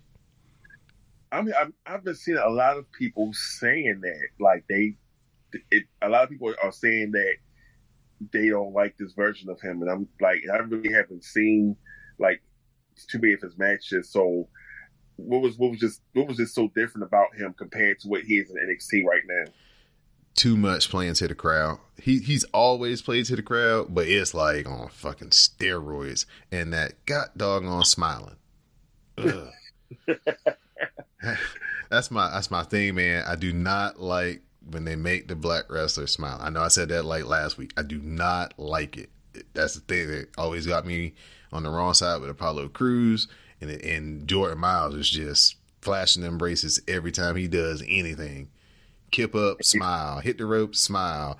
Uh, duck a clothesline, smile. Like, come on, man. So actually, to me, Angel Garza and uh, DJZ have still been the most two impressive people in this whole tournament. I I still think that out of the people so far, I'm gonna have the most interest in seeing what they do. Yeah, this was that very first match. Mm-hmm. Yeah. yeah. Oh man, that tore the house down. Yeah. So after the match, Shane Thorne he rushes to commentary uh, desk. He rips the headphones off of Mauro. He's all shook. Shane cuts a promo. He's insulted by this whole damn tournament, and he claims that he doesn't need a tournament to break out. He can break out all on his own. So that was interesting to see him just pop up out of nowhere. Right. Johnny Gargano cuts a promo on facing Adam Cole in Toronto, and he says that the stipulation for his fall is a match that he knows well. It's going to be a street fight. So they're going to have one fall where they get to fight all through the building and pull out all the stops. So that should be fun. Next up, it's my fave Bianca Belair versus Xia Li. Belair attacks at the bell and she beats down Xia Li in the corner. She ragdolls Xia Li and then misses a shoulder charge, but hits the glam slam. The back handspring moonsault follows. Binky then slams Xia Li back in the ring and hits a fallaway slam. Binky follows with strikes, and her suplex gets countered as Xia Li follows with kicks. Belair mows her down with the shoulder block and then hits her with the KOD, and Bianca Belair is the winner. You watched this, right, Maurice? Um, no, I, I, didn't get a chance to watch it. My um, tablet was acting up, so I didn't go back. To I don't, I don't know, I don't know what it was. I, I don't know. Something happened, but man, when she, the way she hit the KOD on her, I don't know if she was happy with it or she thought it was sloppy, but Bianca Belair just had a stank look on her face when she won this match. She was not happy about something. She she been on a different type of like attitude for like the past like her past couple of matches. She hasn't really been. She's really been like I don't know if it's like she's just been like like she rubbed the wrong way, and she's definitely not like the same person that we see when she comes down to the ring and everything. Yeah, she's man. definitely something else. Yeah, she she was not she was not happy with with something in this match. Killian Dain he cuts promo on attacking Matt Riddle last week. He says it was only a glimpse and that he can't wait to show us everything that he's capable of. Now the highlight of the show. Jessamyn Duke, she's just finishing up a training session at the PC. We have the security camera footage she sit, gets out of the ring, sits on the side of the ring for a second, you know, catches her breath. She's going to get her stuff out of the locker that's right across from the ring when all of a sudden we hear, Surprise, motherfucker! And it's Mia Yim coming from the blind side with the beat down. She slams Jessamyn into the lockers and then she uh, beats Jessica down in front of the lockers and then she kicks one of the lockers into Jessica's arm. I don't know how you feel about this, Mo underscore Reese, but Mia Yim beating up chicks, I'm here for it. No, I'm definitely was here. I'm here for it. It was just, it was just everything that just that just played out afterwards with that. That just had me like, really had me like, oh, this is some good shit right here. Okay, so what they what they only again WWE.com. If you're not watching it, if you don't go to like their YouTube page to see the shit after the show, you never get to see it. But Stokely Hathaway, our man, Stokely Hathaway, he's outside of the performance center. He's like, "Yes, I'd like to perf- report an assault." It's like, "Yes." He's like, "No, I haven't been assaulted." a co-worker. Yes, the person who assaulted her is Mia Yim. Her address is what, and Mia Yim like walks up behind him, and he's like, "Yeah, mom, I'm doing great." Oh, that was so good. I was just like, what? He just said they talked about the about the dry stick. They said, you know, he me just pops up and he's like, yeah, mom, I'm doing good. I miss you too. and he hung up and was gone. Man, this joint was so good. Like that was that a minute and a half clip did more for Mia Yim than all those sit down interviews and all that other shit. And I think basically they doing this so that I guess they promised her to take the title off of um Shayna. off her old girl. Yeah. Yeah, so it'll be a, like a one on one. Well, the match will be one on one where she would, in Right. theory, doesn't have to worry about the outside interference now. Right. She said she take I'm taking your girls out so it can just be me and you.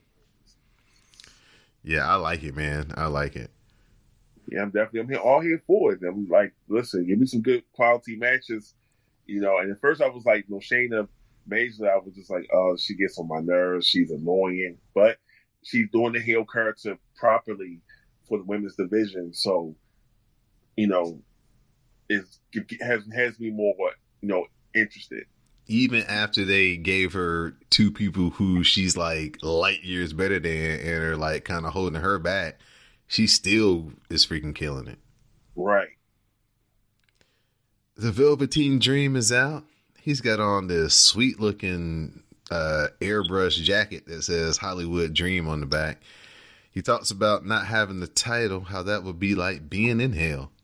He says he can't bring himself to say that Roderick Strong that Roderick Strong stole his soul, sold his soul to the devil, just to claim a victory over him. He heard that Roddy can go all night, but if he gets the experience he's asking for, the dream will be over. He says Friday will learn that he's not big enough to ride this ride, but maybe there is someone who is big enough. He calls out whoever that is so he can experience him. That's when Roderick Strong comes out and says that he can see how scared Dream is even behind those sunglasses because he's the most deserving challenger on this continent and he wants his title shot at TakeOver Toronto. Roddy says the experience will die, and that's undisputed. That's when Pete Dunne's music hits. Strong, he charges up to Dunne as he's coming down the walkway. So Pete Dunne just snaps his fingers. So Roderick Strong is all down on the ground. Then Dunne gets in the ring, stares at the North American title, stares at Velveteen Dream, and then he just walks off. Velveteen Dream is like, What are you doing here? You don't even work here. it's like he's seen a ghost. Like, Oh man. So Roderick Strong is in the back. He's one of meeting with Steve Regal. He says, uh, Steve Regal says he talked with Johnny Saint, and he says that Pete Dunne is going to be a part of NXT for a while. Then Regal books Roderick Strong, Dream, and Pete Dunne for takeover for the NXT North American title.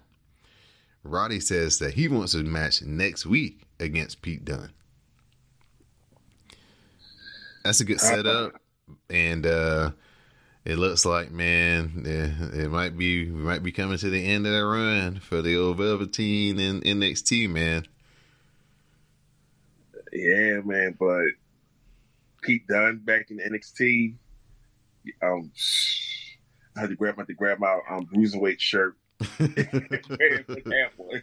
yeah, I was freaking marking out and, and chanting bruiserweight at the house.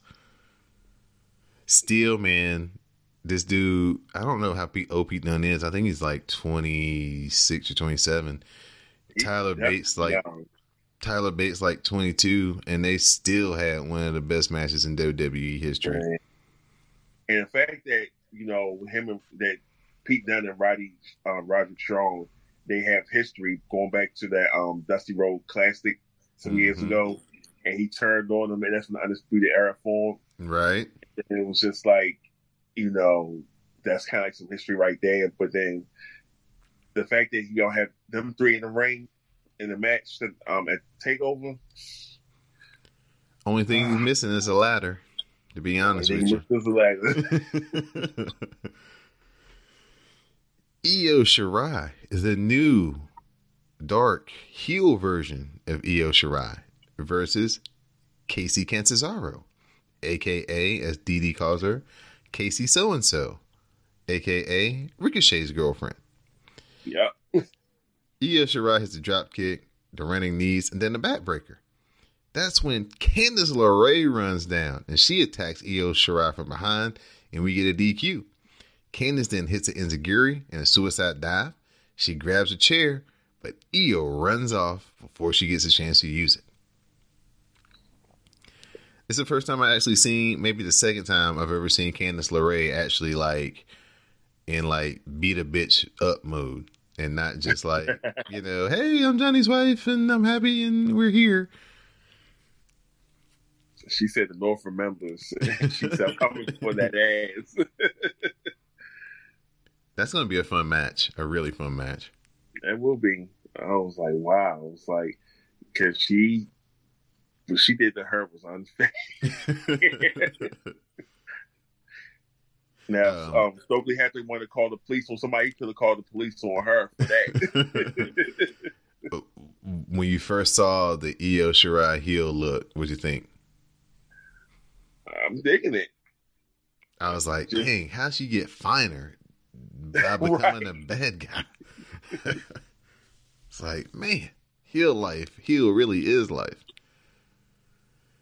Yeah, man, definitely is. We got Adam Cole sitting down, giving us a promo. He's complaining about the unfair situation of adding Pete Dunne to that North American title match, claiming that the NXT management is just screwing over the Undisputed Era. But he puts over Roddy Strong being able to win the title anyway. The same goes for Fish and O'Reilly beating the Street Profits.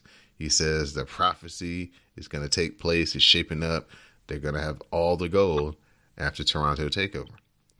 He says, as for his stipulation for the two out of three falls match, he says he's going to pick a straight up wrestling match so that when he wins, Gargano can no longer be Johnny Wrestling.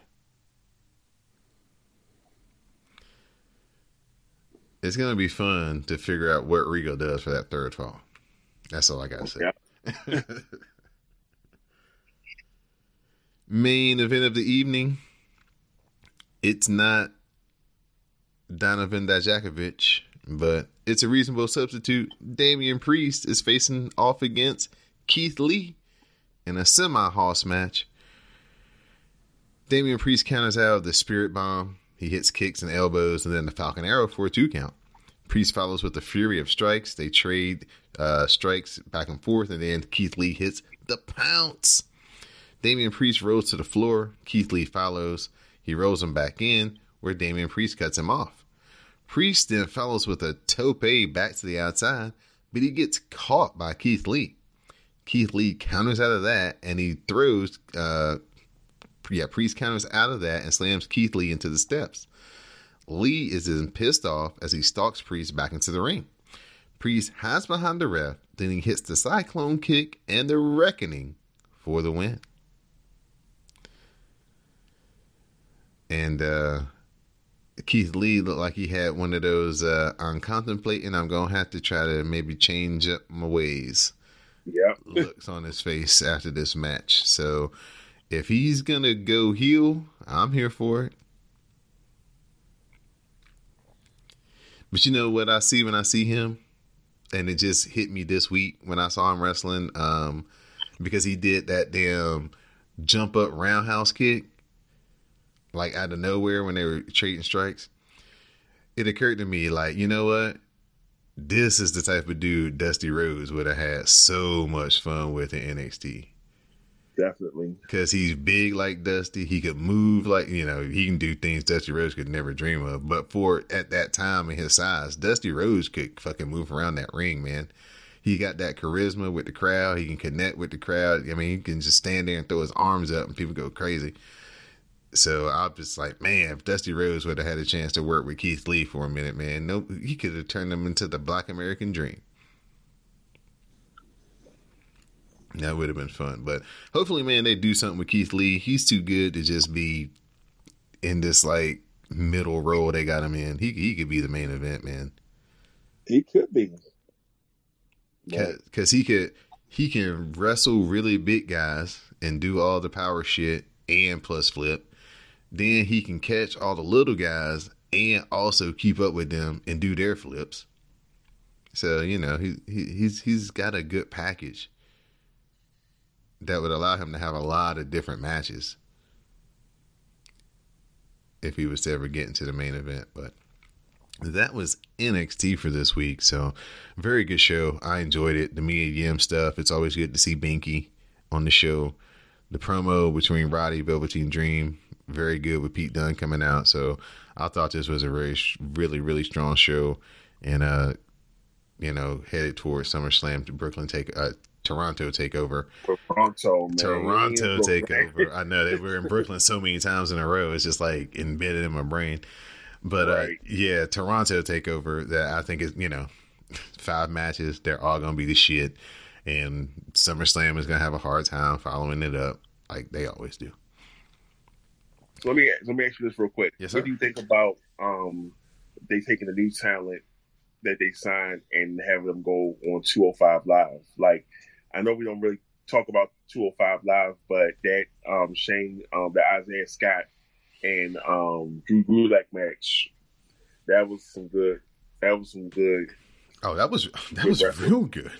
That was some, that was real good wrestling right I there. really thank you for um you, you know telling me I needed to you know give me the heads up on that because I rarely watch 205 and uh, but that was definitely worth it. I I'm really a big fan of this current Drew Gulak.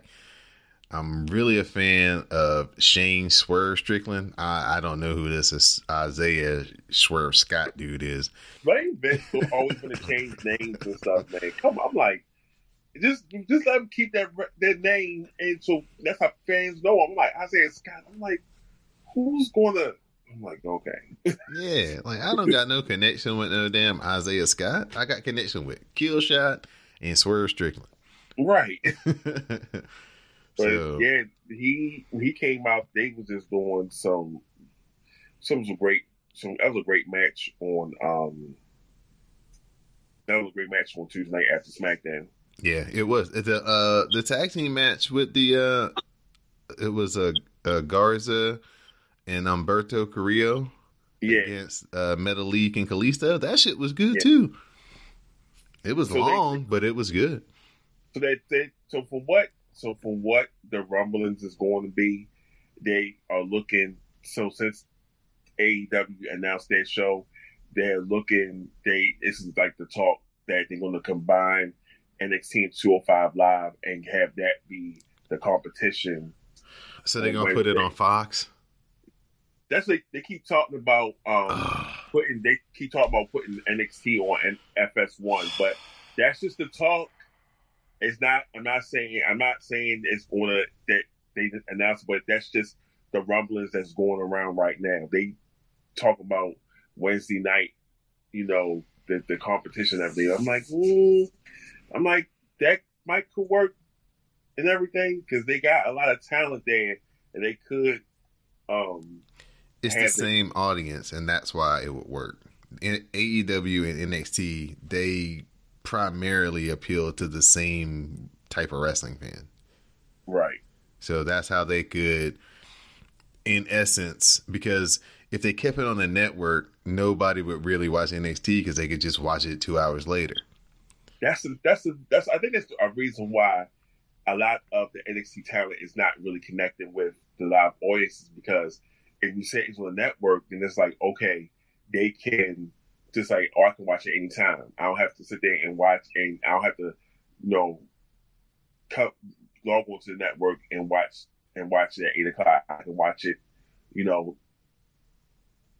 the next day or something like that. Mm-hmm. So it's like that's kind of was was was is was not having that connection with the fans and everything. Plus, we go to live show, they don't really be promoting NXT like that, and it's like you need to have a way to like just like when you like they do it in between matches. It's like they have like little commercials, little advertisements and stuff like that. They need to do something to say, okay, NXT do that as well too. Put them put those faces out there. You know, show some clips of some matches so fans like, oh well, let me go watch the, the go on the, the network and watch NXT or something like that. You know, but if they talk about moving to FS1, then it might be it might be a little something. I'm not. I don't know. It, we just have to see. But this is what the rumblings is. They might have that as a competition for AEW. Man, I hope, I really, really, really hope not, man. I really hope not. And I'm like, that would be right. I'm just like, that would be. I'm just saying, you have a lot of. Yeah, you just have a lot of you know competitors on NXT or in, in the time for WWE, and give them some TV time. But at the same time, though, it's like it's just I don't know, man. This is it's what I don't know. It's- It's, it's basically- the bench. Yeah, it's basically their first response to trying to counter program. right. And again, if it's on the network, there's not the same value in in it as watching it live as it would be for the AEW show. Exactly. So we'll have to we'll see how that plays out. WWE had their uh, second quarter earnings report, so they had their big conference call where they had all the, you know, financial people and media and all that type of stuff on the call, and they were talking about how basically everything's down, profits are down, Right. uh, viewership is down, merchandise is down, uh, but that solid money though keep it from like hitting the rock bottom though. Exactly. So interesting. Um, oh, go ahead. I'm just saying, like, if we have Heyman and Bischoff, whatever they're gonna bring to the table, you know, in those executive producer roles, then maybe it might turn the ship around. But need a lot more to do with that than just, you know, we have to do a lot with AEW coming, coming, um, coming into the field of play now. Mm-hmm. Mm-hmm. It's interesting you mentioned Bischoff and Heyman. Vince McMahon on that conference call on the roles that Paul Heyman and Eric Bischoff have been appointed to. He says, I can't personally be in the weeds any longer. He says they will have a lot of latitude. Take that for what you may. you can believe it or you may not. Only time will tell. Well, like I said, XFL comes back next year, so he's gonna be focused on that. So he needs, you know, he needs to. I guess, just like they were saying, he, you know, he passes off the reins to um Heyman and Bischoff. Triple H takes care of NXT. He Vince is be playing around with the XFL, so it's gonna be kind of a different landscape, so to speak. I just hope that Heyman, since he's you know been there the most tenure, whatever. I hope he allows Triple H to throw some of his little magic in there too. Because me personally, I'm a big fan of the way Triple H sees wrestling. I like his version of wrestling. I, I wish it was the version we got more consistently. You know what I'm saying? But we but we Right. we're, we're not getting that at the time. But I hope eventually Paul Heyman kind of lets Triple H in a little bit more and kind of lets him get a lot of his fingerprints on it too. That's we. Before I turn over the podcast to Maurice for his shout outs and thank yous, just want to let everybody know check out the G1.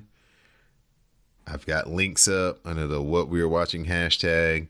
You need to watch the Will Ospreay versus Okada match from last week. You need to watch the Tomohiro Ishii versus Jon Moxley match.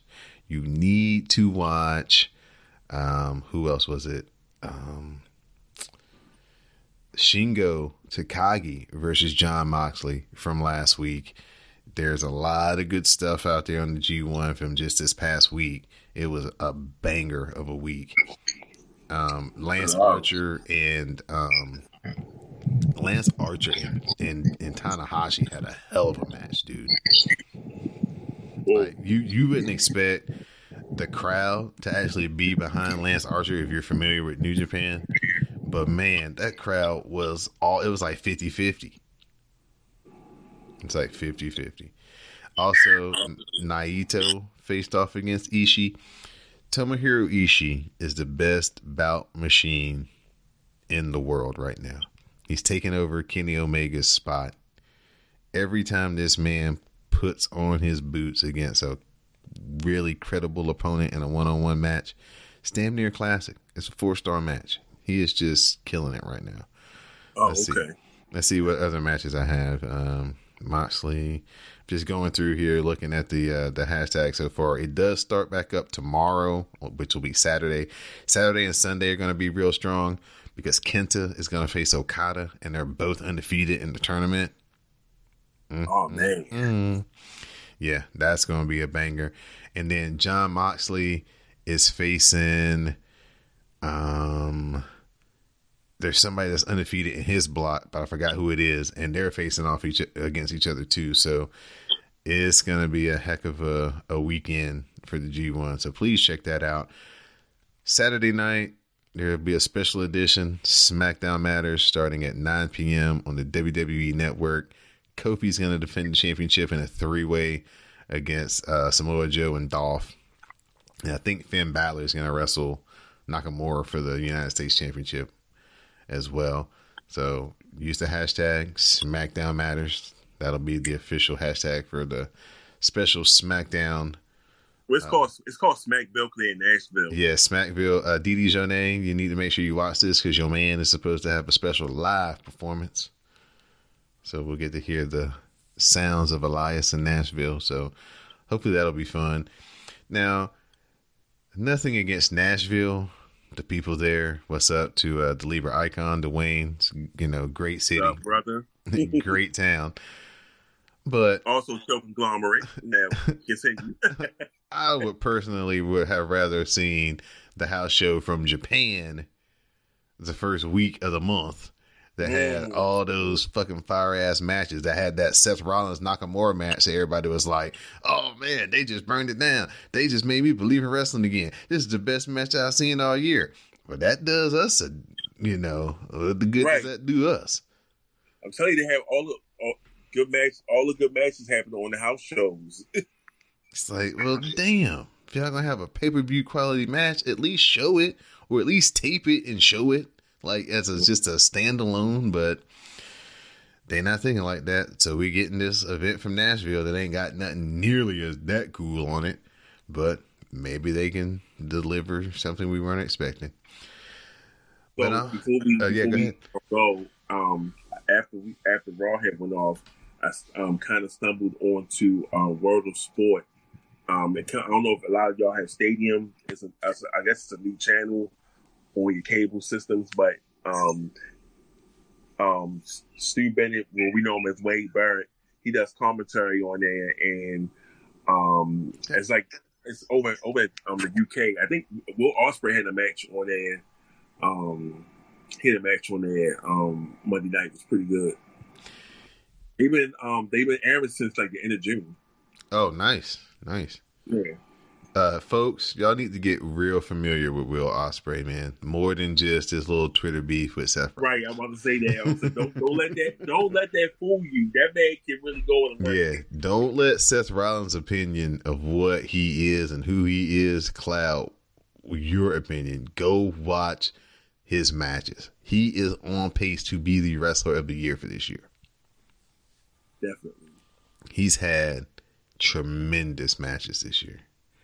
The match against Okada, the match he wrestled Kota Ibushi. That's another match you guys need to check out underneath the what we were watching hashtag from the G1.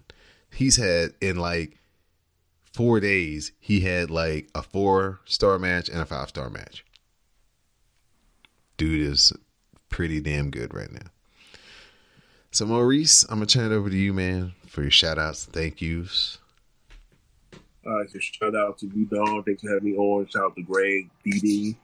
Um, shout out to Classic. Shout out to Mel, because as DD says, she always gets shout outs. Um, shout out to um, Jubila Julep. Hope to see her at Raw on um, Labor Day in Baltimore. Um, everybody who be in the you know our, the Raw cast SmackDown Matters who be talking wrestling everything. You know, shout out to everybody. We, we have a good time. Some of y'all get loosely carried away. I'm not going to take it down. I'm just going. I'm gonna let it slide. Some of y'all be taking away with your comments, but it's all good though. You know, it's wrestling, and you know, all of us are different fans in our own type of way, so to speak. So, um, yeah.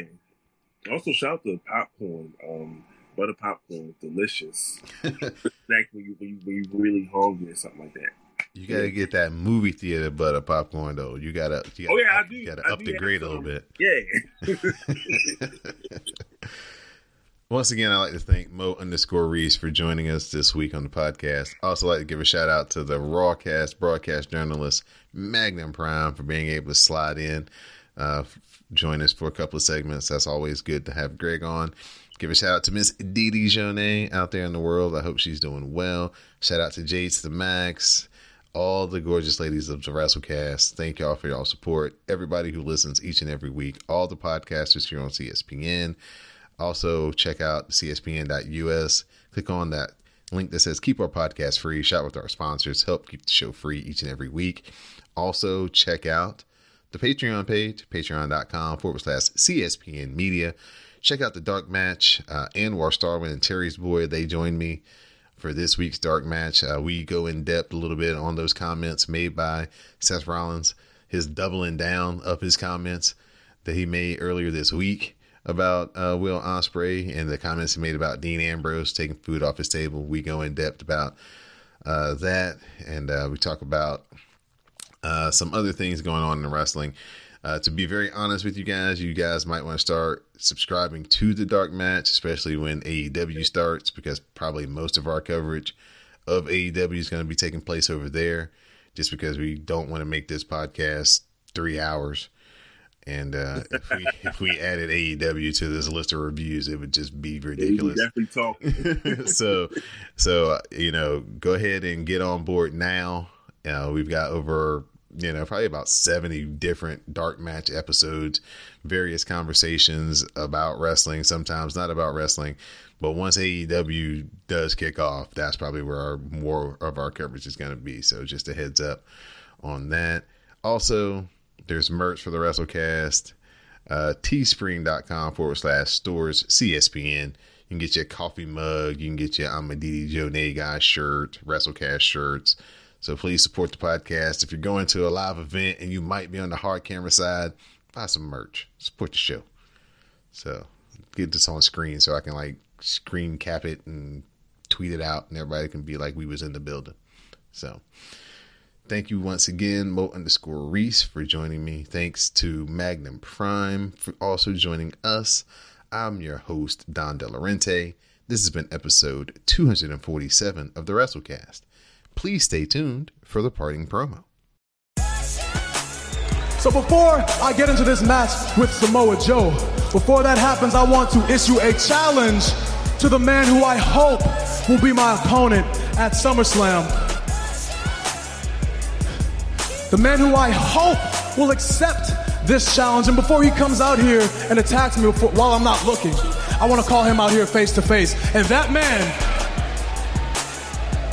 is Randy Orton.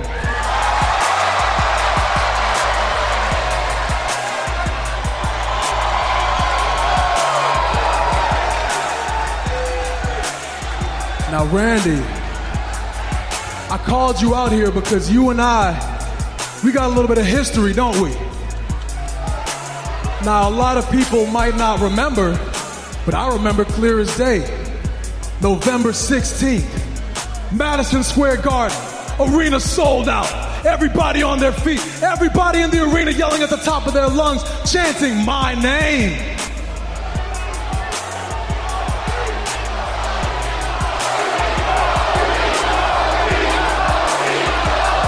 Yeah, they remember because that was the night that I whooped your ass all over the arena. That moment still gives me goosebumps to this day. To this day, because that was supposed to be the moment that I took it to the next level. That was supposed to be the moment that I made it to the main event scene. But that's not what happened, is it, Randy? No, that's not what happened at all. Let's talk about the truth, okay? Let's talk about what really happened. Real life. You use your influence to hold me down, to hold me back, to ensure that I would never reach the main event scene again. And it almost worked. It almost worked until it didn't. Because ever since that moment, I kept on grinding. I kept on pushing. I kept on believing in myself. I found the power of positivity, which is very, very real. And I became what you never wanted me to be your WWE World Heavyweight Champion.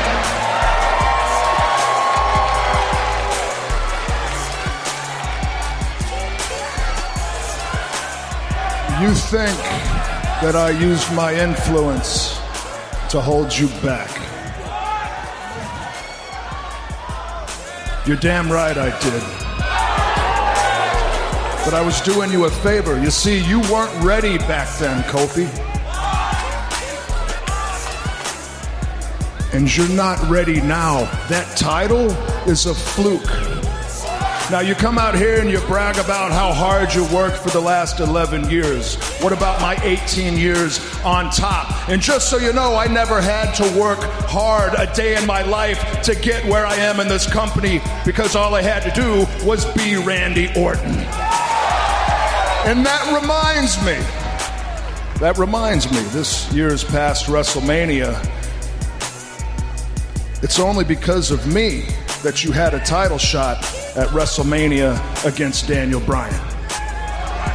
Yeah, that's right. Want me to explain why? Because I injured Ali before the Elimination Chamber and you took his place. So, what I'm trying to say in a nutshell, Kofi, is that you don't deserve that championship, and I could take it from you whenever I want.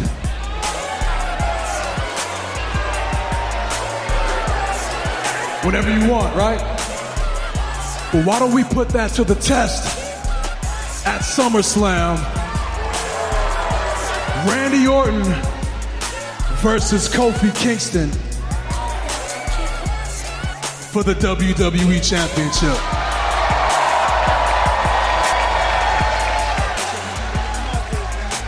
You want it, you got it. But just so you know, when it's all said and done, this little 11 year fairy tale you've been living comes to a screeching halt, courtesy of the three most destructive letters in sports entertainment R K O.